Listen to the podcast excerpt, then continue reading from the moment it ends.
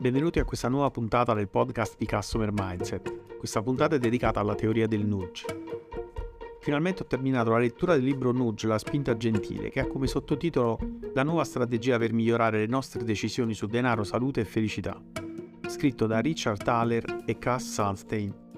È un bel libro, dalla copertina arancione, circa 300 pagine, che mi ha regalato un mio carissimo amico, si chiama Raffaele Belli, che è autore del metodo Belli possiamo considerare un nudge un qualsiasi aspetto dell'architettura della scelta capace di modificare il comportamento delle persone in modo prevedibile, appunto con una spinta, un incentivo a scegliere qualcosa in maniera quasi invisibile.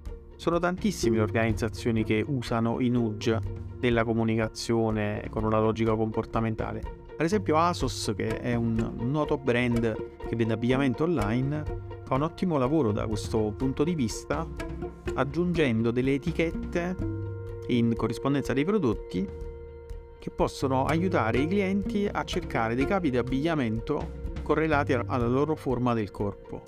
IKEA invece ad esempio utilizza i nudge tutte quelle volte che trovate gli articoli contraddistinti dall'etichetta prezzo famiglia oppure nuovo in modo che fa capire subito immediatamente alle persone che sono interessate al risparmio economico o a trovare prodotti innovativi e nuovi, come fare per orientarsi all'interno del sito.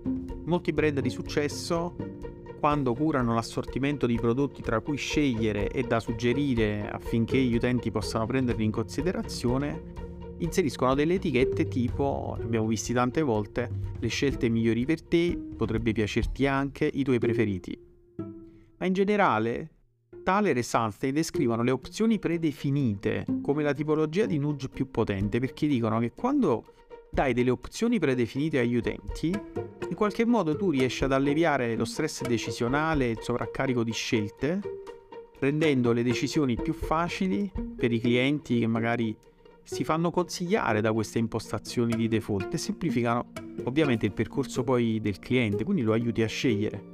Dell, ad esempio, utilizza le opzioni predefinite proprio quando deve consigliare dei, dei prodotti, dei prodotti di elettronica, dei computer. E quindi funziona molto bene, specialmente con tutti quei prodotti, ad esempio prodotti elettronici, che hanno comunque delle configurazioni complesse e che chiedono all'utente di mettere in gioco un notevole impiego delle risorse cognitive per capire qual è il prodotto che fa più al caso suo.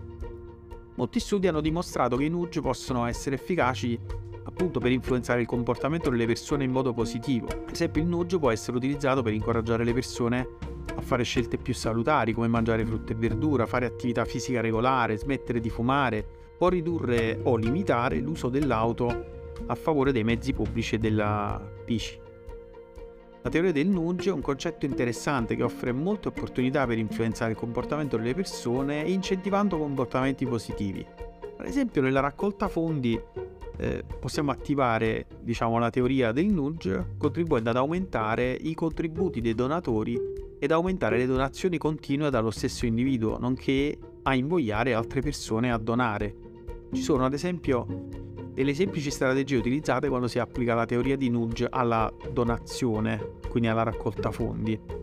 Una delle strategie è semplificare la donazione la creazione di impostazioni predefinite che arruolano automaticamente un donatore per la donazione continua e lo invitano a donare ogni tanto, incoraggiando quindi così le persone a, a donare. Questo l'abbiamo visto tante volte su vari siti, quando abbiamo quelle opzioni predefinite di donazione con degli importi certi, che poi ti lasciano sempre la libertà di decidere un importo personalizzato. La seconda strategia per aumentare i donatori è rendere le donazioni più allettanti il che può includere l'aumento della motivazione di una persona a donare attraverso una ricompensa che poi riceverà o un messaggio personalizzato, piccoli regali di ringraziamento e dimostrando l'impatto che la propria donazione può avere sugli altri. Un'altra strategia utile per aumentare i donatori è usare l'influenza sociale, perché le persone sono molto influenzate dalle modalità di gruppo.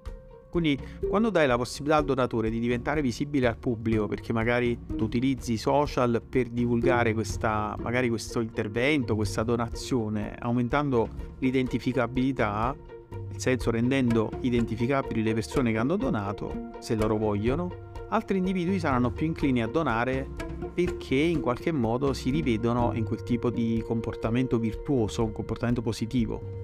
Per esempio è stato dimostrato che l'utilizzo degli effetti tra pari aumenta le donazioni. Infine il tempismo è importante, molti studi hanno dimostrato che ci sono momenti specifici in cui le persone sono più propense a donare, ad esempio durante le vacanze. Se sei interessato alle teorie cognitive e a comprendere il complesso mondo dell'architettura della scelta degli utenti, allora ti consiglio di leggere il mio libro Customer Mindset che trovi su Amazon e di continuare a seguire questo podcast. Alla prossima, ciao!